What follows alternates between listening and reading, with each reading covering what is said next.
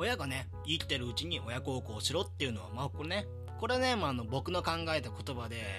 まあ後々ね、この言葉が大流行して、まあ、僕はその文筆家としてもう超ブレイクする予定なんですけれども、まあね、時間をね、また4年前に戻しまして、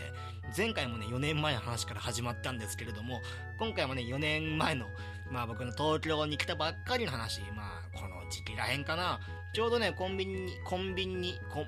言いにくい、コンビニに、コンビニに行ったら、同じじゃねえか。父の日フェアっていうのもやってあって、まあこの時期だとね、まあ母の日とか父の日とか、まあそういうのが、まあ敬老の日にもあるような、そのコンビニからそのギフトをね、送れるっていうサービスがあるから、まあ軽くね、手続きをして、まあ気まぐれだよね、基本的には。あんまりね、感謝の気持ちとかないんだけど、まあ気まぐれでこういうのもね、送ってみるのもちょっと面白いかなと思って、父の日に送って、まあこれからね、こういうのが、まあ僕がね、その4年前、大学入って、まあそのバイトを始めてよ。バイトを始めて、その自分でね、お金を持って、ちょっと余裕があったら、まあこういうね、時期時期には気まぐれで、この実家の方にお歳暮、お歳暮みたいなものをさ、まあ送るのも面白いなと思ってやり始めたわけですよ。で、その、父の日が過ぎて数日経ったぐらいかな、親から電話がかかってきて、これおかんの方から電話がかかってきて、なんだろうなと思って。まあ、父の日がね、過ぎたから、まあ、そのお礼かなと思って、まあ、恥ずかしいなと思いながら電話出たら、おかんが出てきて、で、おかんどうしたのみたいなこと話してたら、その父の日のギフトを受け取ったわよ、受け取ったわよと。で、なんで母の日は送らないんだと。もう嫉妬ですよ、おかん。母の日があって、その、あと父の日なんだけれども、その、まあ、おかん嫉妬ですよ。もう45のおばさんが嫉妬すんだよ、もう、もううちのおかん可愛いみたいな。うちのおかんマジ可愛いめんどくせみたいな。そんな、その、その電話がちょっともうめんどくさくて、もうそっからもう、せっかくなんかその、上京してさ、一人暮らしを始めて、ここでなんか親のありがたみとかを知るきっかけになるんだけど、なんかもう嫌みたいな、めんどくせみたいな感じですの。結局なんかそういうギフトを送ったのが、えー、4年前の1回こっきりみたいな。で、まあ、先月、まあ、春休みぐらいかな。春休みぐらいに、まあ、実家のね、兵庫県からま東京の方に遊びに行くと、で、うちのね、おとんっていうのが、僕の今通ってる大学の20年前に卒業した卒業生なんだよね。で、まあ、その1回その20年前に出て、まあ、それっきりね、まあ、顔出していない大学に行ってみたいから、ちょっとね、案内してくれと言われて、まあそこもね、ある意味ね、親孝行チャンスですよ。そういう意味では。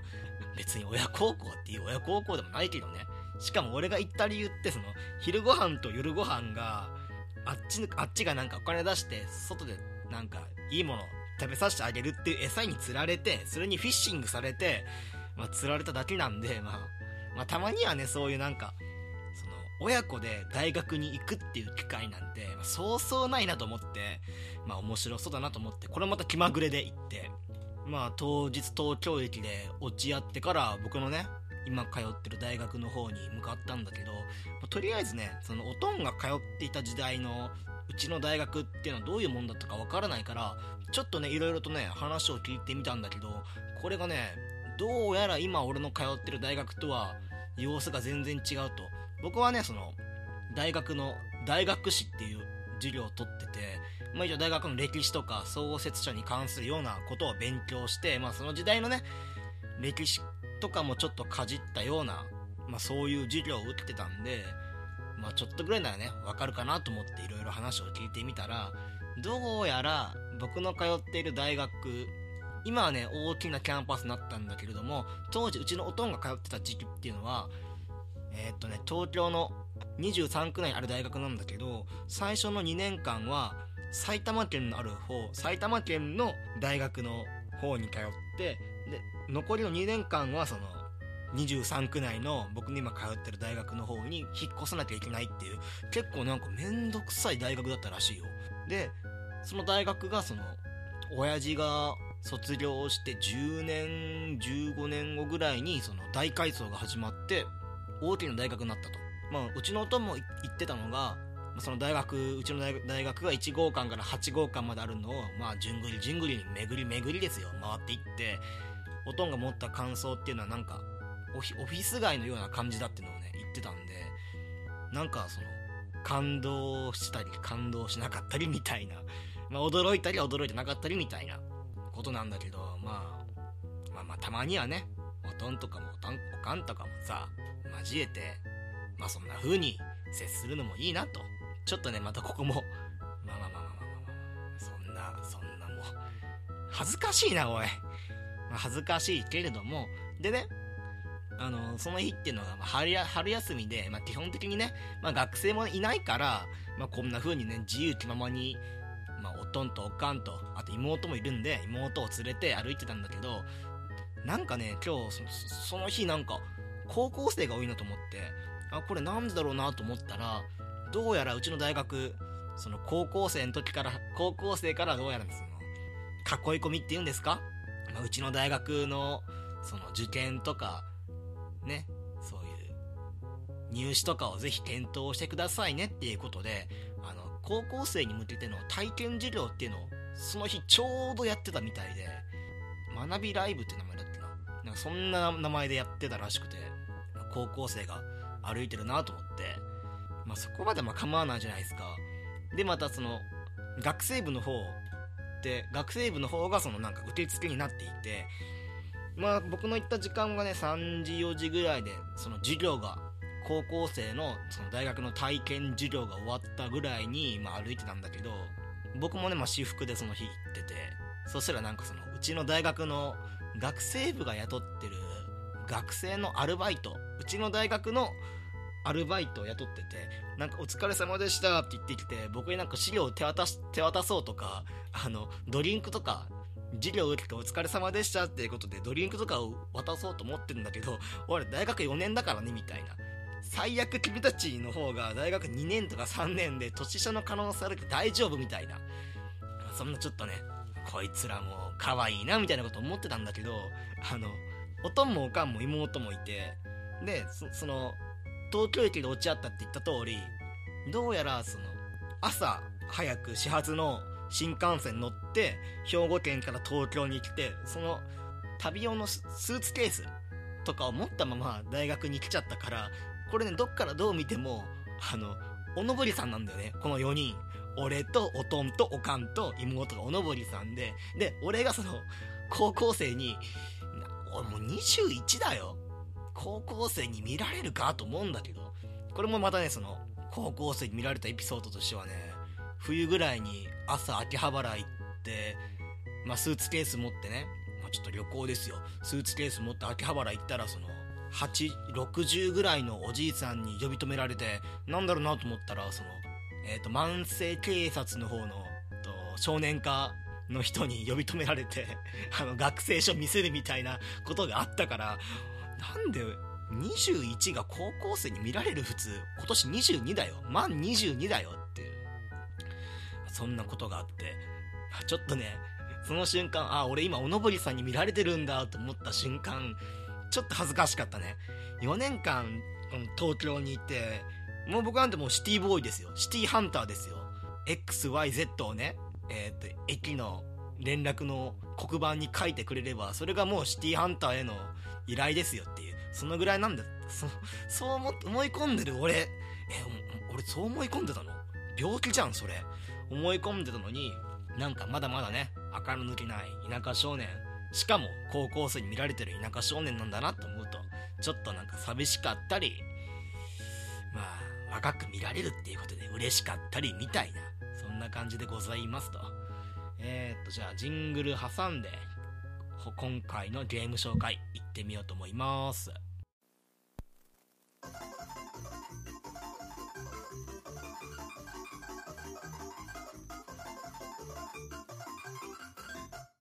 というわけでジングル挟んで今日のゲーム紹介いきたいと思います。今日紹介するゲームはザ・ファミレス史上最強のメニュー。ということで今回もねまあプレイステーションのゲームです、えー、ザ・ファミレス史上最強のメニュー。先にねお値段の方だけ。えー、っとプレイステーションストアでゲームアーカイブスとしても配信されているのでえー、っとね、税込617円と。これもね、結構僕は、この2ヶ月ぐらいやってるゲームなんで、まあもうそろそろね、ネタとして話そうかなと思うんですけれども、まずはね、このゲーム始めると、一番最初に、まあ、自分のね、名前を決めようということで、まあ、僕もね、この、一応このファミレスっていうゲームを買ってやりたいことはただ一つ。このゲーム上にマクドナルドを作って、プレイヤーを原田栄光にして、マクドナルドをね、再建させようっていうのはまあ僕の目標の一つだったんで、もうね、悩まずに名前を原田栄光として、お店の名前どうしますかって聞かれたから、マクドナルドと書いて。で、その後このゲーム、ロゴ、お店のロゴを使えるんですけれども、M のマークが一つもなくて、その代わり、このファミレスっていうゲームは、スカイラークと、まあ、手を組んで、その、まあ、コラボかな。コラボとして、その、スカイラークグループのお店のロゴが使えると。ガストだったりとか、夢庵だったりとか、そういうロゴ結構ね、似てるんだ。これがまた、ドット絵で書いてあって。で、あの、僕はあの、スカイラークじゃなじゃないや。えっ、ー、と、バーミヤンの桃のマークにマクドナルドって書いて、じゃあこれを使おうと。もう何の店かわかんないけど、まあね、僕もね、アルバイトとして、この日本マクドナルドに3年間、まあ、かっこいい言い方をするとシェフだね、シェフ。シェフとして、もしくは、まあ、ウェイターとして、もしくは、えっ、ー、と、清掃員として働いてきたんで、まあ、このね、まあ、僕はもう、働いている会社、まあ、雇ってもらってるアルバイトのね、会社に、まあ、忠誠心があるんで、まあ、僕はね、もマクドナルド、この全国全国で大きく知らしめるためにも頑張ろうということで、まあ、始めたんですけれども、まあ、どうやらこのゲームストーリーモードがありましてえー、っとね全国の5つの都市を順々に回るとっていうことはもう逆に言うと原田栄光が札幌に行ったりとか長崎に行ったりとかお前大変だな実はみたいな。2002年から、えーと、マクドナルドの社長に就任して2012年ぐらいまでかなりの V 字回復を遂げた社長だけだけれどもやっぱ下積み時代って大変なんすねと思いながらで、この5つの都市、えっ、ー、と、確かね、札幌、長崎、新潟、えっ、ー、と、あとは、まあ、名古屋と東京みたいな。で、最初ね、一番最初札幌からで、この5つの都市ごとに、まあ、それぞれ目標がありまして、もうそのライバルの、まあ、ファミリーレストラン、まあ、ここではね、僕はもう、マクドナルドで出てるんで、多分バーガーチェーンだと思うんですけれども、まあ、ライバルの店舗よりもその目標、例えばね、札幌の目標だったら、その三つ星のファミリーレストランを8年以内に3つ経営させなさいとか、長崎だと、えー、っとね、ライバルの店舗よりも売り上げを4億円達成をね、先に果たしなさいみたいな、シミュレーションなんだけれども、結構ね、時間に追われたりとか、効率を目指すゲーム。僕はでも自分の好き勝手に、あの、フリープレイでファミレスを経営できるのかなと思ったけど、そこはちょっとね、意外と違うみたい。で、まあ、こっからはね、まあ、僕はもう今、札幌編と長崎編をクリアしてるんで、まあ僕のね、まあその、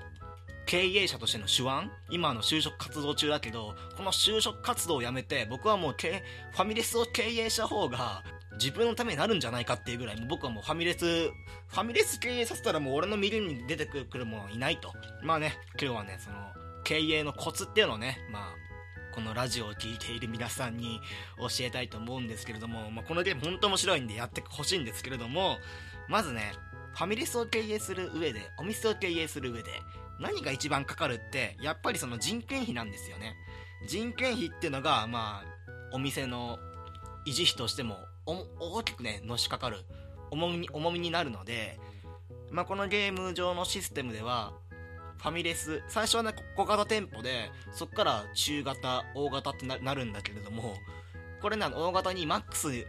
一番ね、改装して大型店舗にしても、あの、従業員は、なんと5人しか雇えないっていう、大型スーパーぐらいの大きさにまでなっちゃうのにもかかわらず、5人で回さなきゃいけないと。まあ僕もね、その、リアルの世界で、まあ、ゲームの世界では僕はあの経営者なんですけれども、リアルの世界では就職活動兼、あの、アルバイターなんで、まあ、マクドナルドに働いてるけども、まあ、どの飲食業でも同じかな。5人でお店を回すって、まず不可能なんだけれども、まあ、このね、ゲームの世界ではそこはもうガッツで、なんとかしてほしいと思ってるんで、まあ、まずはね、最初5人雇わなきゃいけないと。じゃあ誰雇うか。しかもね、店長から決めるっていうことは、正社員から決めろっていうことなんで、まあ、これも大変だなと思いながら、まあ、僕はもう、経営者兼人事部なんで、画面、画面はその人事からま雇用っていうところを選んで、まあ、誰雇うかなと思って。で、これ時給見るとね、結構働くっていうか、その、人材の能力によって、その、時給が大きく変わるんだなと思って、まあ、実際のね、世界だとそんなことないんだけれども、まあ、このザ・ファミレスの世界ではそうなんだなと思って見てみると、一人ね、店長候補生がいるなと。4つのパラメーターがあって、まあ、店長になれる人にはその、統率力とか、あとはまあ、効率だったりとか、まあ、あとは対処っていうね、もうお客さんの、まあ、要はクレーマーの対処なんだけれども、全部ね、あの、普通ぐらい、普通の能力値なんだけれども、時給がね、この店長、450円でいいっていう格安の店長がいて、これはもしかしてみたいな。こいつを雇うしかないなみたいな。で、僕はもう、後の4人も、これもう店長が450円で働いてるのに、普通のね、アルバイトのスタッフが900円とか850円で働けるわけがないなと思って、もう全員をね、この店長、450円で働いてくれる店長を筆頭に、500円、550円、400円、550円で取り揃えるっていう、このブラックな感じね。しかも、うちの店舗、え、っと、うちの店舗はもちろんね、まあ効率をね、目指すんで、閉店なんてありませんよ。24時間働かせようと。24時間働かせるんで、今ちょっと計算してるけど、うちの店長もね、別にうあのうちシフトとかないから、あの、この店がお前のホームって感じなんで、まあずっとね、まあ24時間経営でシフトの替えもなしで、まあずっと働いてるんですけれども、すごっ。今計算したけど、店長、1日うちのマクドナルドにいて1万8000円なんだ。休憩もなしで。すげえな。これを3、これを1ヶ月続けると月収いくらなんだこれ。計算してみよう。計算してみよう。1万8000円でしょ ?1 万8000円でしょ？別に労働法規制とかないから、24時間働かせるから、1日1万8000円もらえて、そっから30をかけると、まあ約、約54万。うーわ、もらってんな、店長。50月55万ももらってんの？すごいね。もうその代わりに僕はあの休憩もないんで。で、あの、気力とかがね、減ると、自分の顔のマークがどんどんね、まあ、その最初はニコニコマークなのがどんどん黄色くなって赤くなって、最終的には、その、その場で立ち止まって、えっ、ー、とね、急にぐるぐる回り始めて働かなくなると。まあ、それを見た瞬間にね、まあ、僕こと原田栄光オーナーが、君、そろそろ休んでいいよって言って、もうね、まあ、僕のね、その経営の手腕っていうか、まあ、経営方針としては、まあ、従業員が働けなくなって、ぐるぐる回り始めてからがもう休憩していいよっていうポイントなんで、まあ、その限界まで働くっていうことをね、まあ、覚えてもらうっていう。で、それが1個目のね、まあ、皆さんに覚えてほしい、まあ、この、このセミナーで ファミレス業界、まあ、次のね、ファミレス業界をみな、担う、まあ、皆様に対する、まあ、セミナーの、まあ、講習会なんで、そこはね、1個覚えてほしいのと、もう一つはそのお客さんを呼び寄せるっていうその手腕のね、まあ技だね、技。技なんですけれども、まず、やっぱりメニューの価格がね、一番大事ですよ。しかも一番ね、人が多く入ると思われるお昼の12時から13時、この時間帯に一気に、えー、っと、このゲーム、いつでもあの価格の変動っていうか、価格の調整が効くんで、一気に標準価格から、えー、っと、マイナス50%に下げます。そうすると、あの、バカどもがいっぱい来るんで、うちの店ね、中華なんだけど、あの、一気にチャーハンの値段が400円ぐらいになるんですよね。で、400円ぐらいになるからもうバカが群がっていっぱい来るんですよ。で、あの、お店がいっぱいになったなと思って、いっぱいになった。もう満席だ。もう入らないと思った。その瞬間に、その、値段を50%まで引き上げると。そうすると、入店した時はチャーハン1皿400いくらだったのが、いつの間にか、その閉店、閉店じゃないや、店を出るときには2000円近くになってるっていう、これマジックですね、僕の。まあもう、経営の手腕として、あの、昔のドイツとか、ブラジルとかあったみたいに、あの、ドイツとかだと、えっ、ー、とね、経済が崩壊した後、まあ戦争とかもあって、まあ経済が崩壊した後、あった本当の話なんだけどお店に入った時とあホテルかホテルで1泊した時と、まあ、チェックアウトしてお炊飯器炊飯器が乗ったまあそれはいいやホテルに宿泊してまあ出る時にその値段が変わっていたりとかブラジルであった話なんだけど1週間、まあ、田舎のブラジルブラジルの田舎の方で泊まった時に、まあそのえー、新しい紙幣が出たこと知らなくて、まあ、偽札偽札じゃないかっていうこれも15年ぐらい前の話なんだけれどけれどもね。まあそんなエピソードもあったんでまあこれもね、まあ現実世界でそんなことがあるんだったら、まあ僕のね、店でも適用させようというわけで、この12時から12時から12時半までを50%オフにして、で、店がね、もう席がいっぱいだ、もう入らないってなったらもう50%アップして、標準価格よりも50%アップさせることによって、その、広告もね、打たない。広告もね、まあ、テレビとか CM 打つと500万ぐらい釣りかかるんで、まあ、そんなことしなくてもね、まあ、値段がね、まあ、50%オフから50%アップさせるだけで、よくわかんないけど、お金がいっぱい貯まってるおーって感じですね。まあこれが、まあ、僕の経営の手腕ですよ。まあ、皆さんもね、まあ、これで僕のね、経営術を身につけて、この V 字回復をさせて、そしていつかね、あの、こんな感じだから、いつかその鶏肉に、鶏落ちた鶏肉を使ったりとか、緑色のお肉を使って大問題になって、なって、その結果なんか社長をね、辞任することになるとは思うんですけれども、まあそう頑張ってほしいと。まあこのゲームをまあ、おおむねね、おおむね満足なんだけれども、やっぱりそのライバルの存在が大きいっていうか、このゲームの自由度にちょっとね、まあ、邪魔をするっていうか、僕はね、その途中ぐらいまでは、まあ、コンセプトとしてね、まあ、実際にある店のような作りをしてみたいなと思って、一つはその、牛丼チェーン、松屋とか吉野家とかあるみたいなカウンター席が一番多くて、その一人用の席が一番多いみたいな、そういうお店を作ったんだけど、ゲームの性質上、4人客が一番多いのに、1人客が20席ぐらいあって、で、そのファミリー席が2、3席だと、まあ、収益が少ないと。そうなると赤字が出ちゃって、このゲーム、その、1年をまたぐ時に赤字があっちゃうと、ゲームオーバーだから、1年以上遊べなかったりとか、僕はね、あともう1個、まあ、コンセプトゲームと、コンセプト点として頑張ったのが、中華の、最初ね、このゲーム、あとお店作るときに和食、洋食、中華っていうのを選べて、そっからその値段帯、例えば和食のお手頃価格にしますとか、お手頃価格、まあ、平均価格、まあその高級店舗ってことで、僕はその中華の高級店舗で、えー、値段もね、標準価格ですらすごい高いのに、さっきも言ったような価格を、そこの高級価格の標準からまた50%上げることによって、フカヒレでも4000円取ろうっていう計画を取って、で、店もね、その高級店舗だから、一番ね、大きな厨房を使って、いろんなスープバーとか置いて、で、お店っていうか、席もね、4人席1つ置いて、まあ、それをね、囲うように、その、1人席っていうのを置いて、これはもう、SP だと。警備員をここに配置することによって、この4人様、まあ、太い客ですよね。一番お金を落とすお客様を警備する役として一人席をこう後ろに置くみたいな、そういう遊びもやってるんだけど、それもね、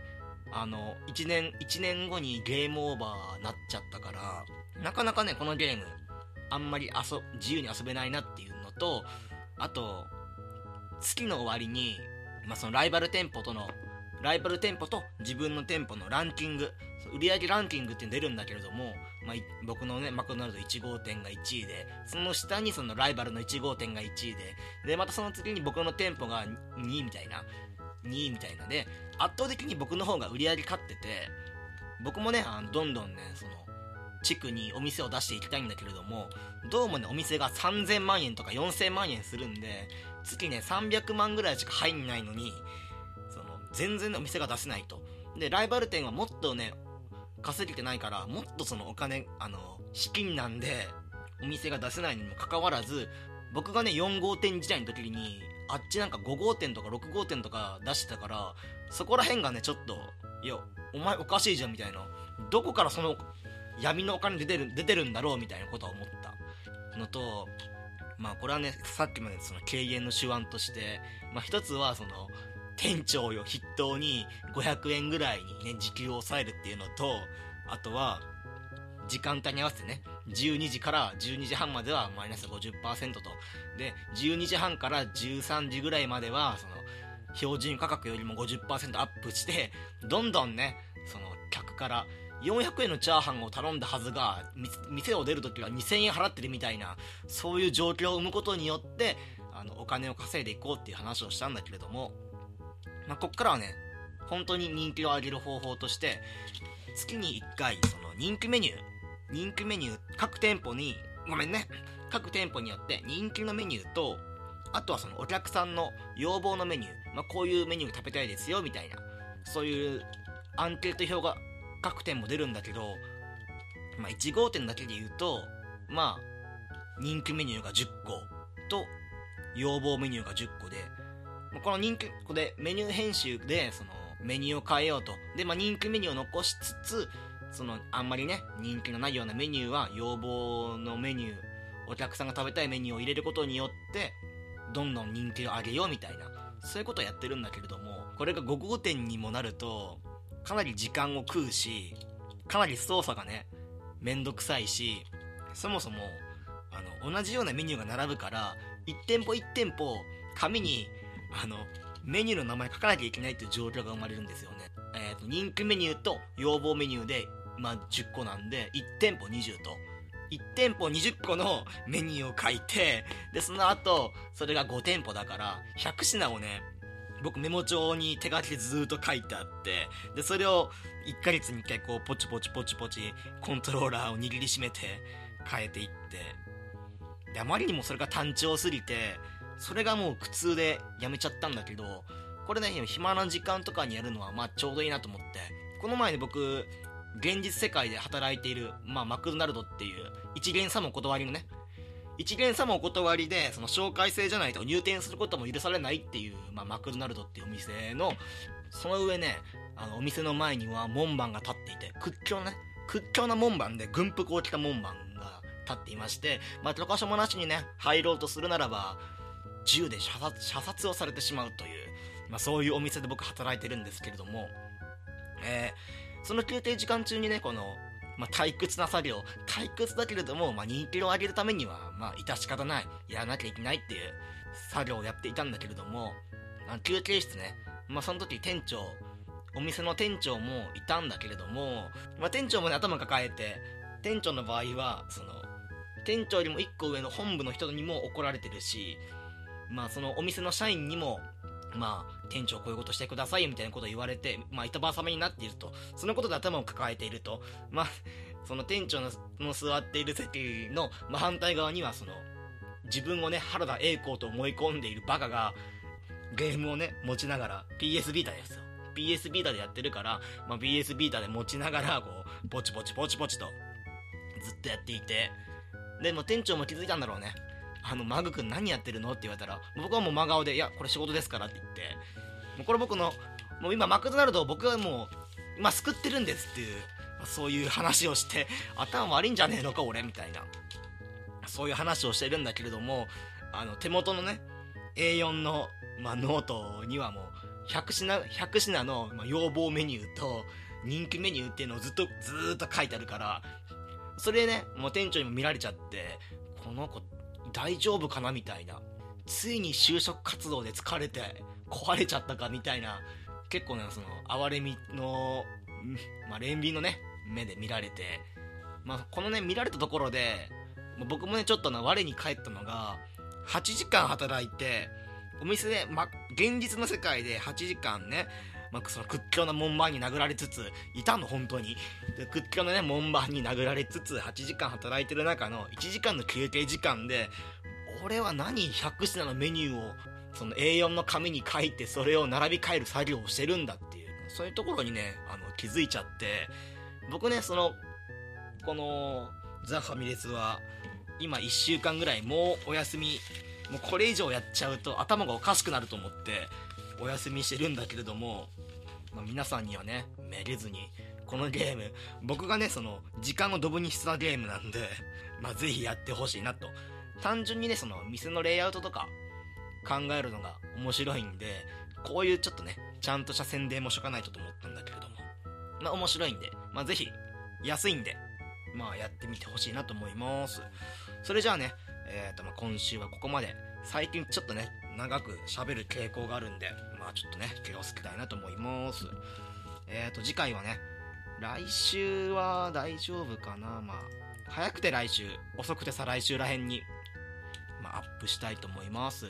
それじゃあまた今度よろしくお願いします。お聞きいただきありがとうございました。これからも定期的にポッドキャストを投稿しようと考えています。拙い喋りですが、購読していただけると幸いです。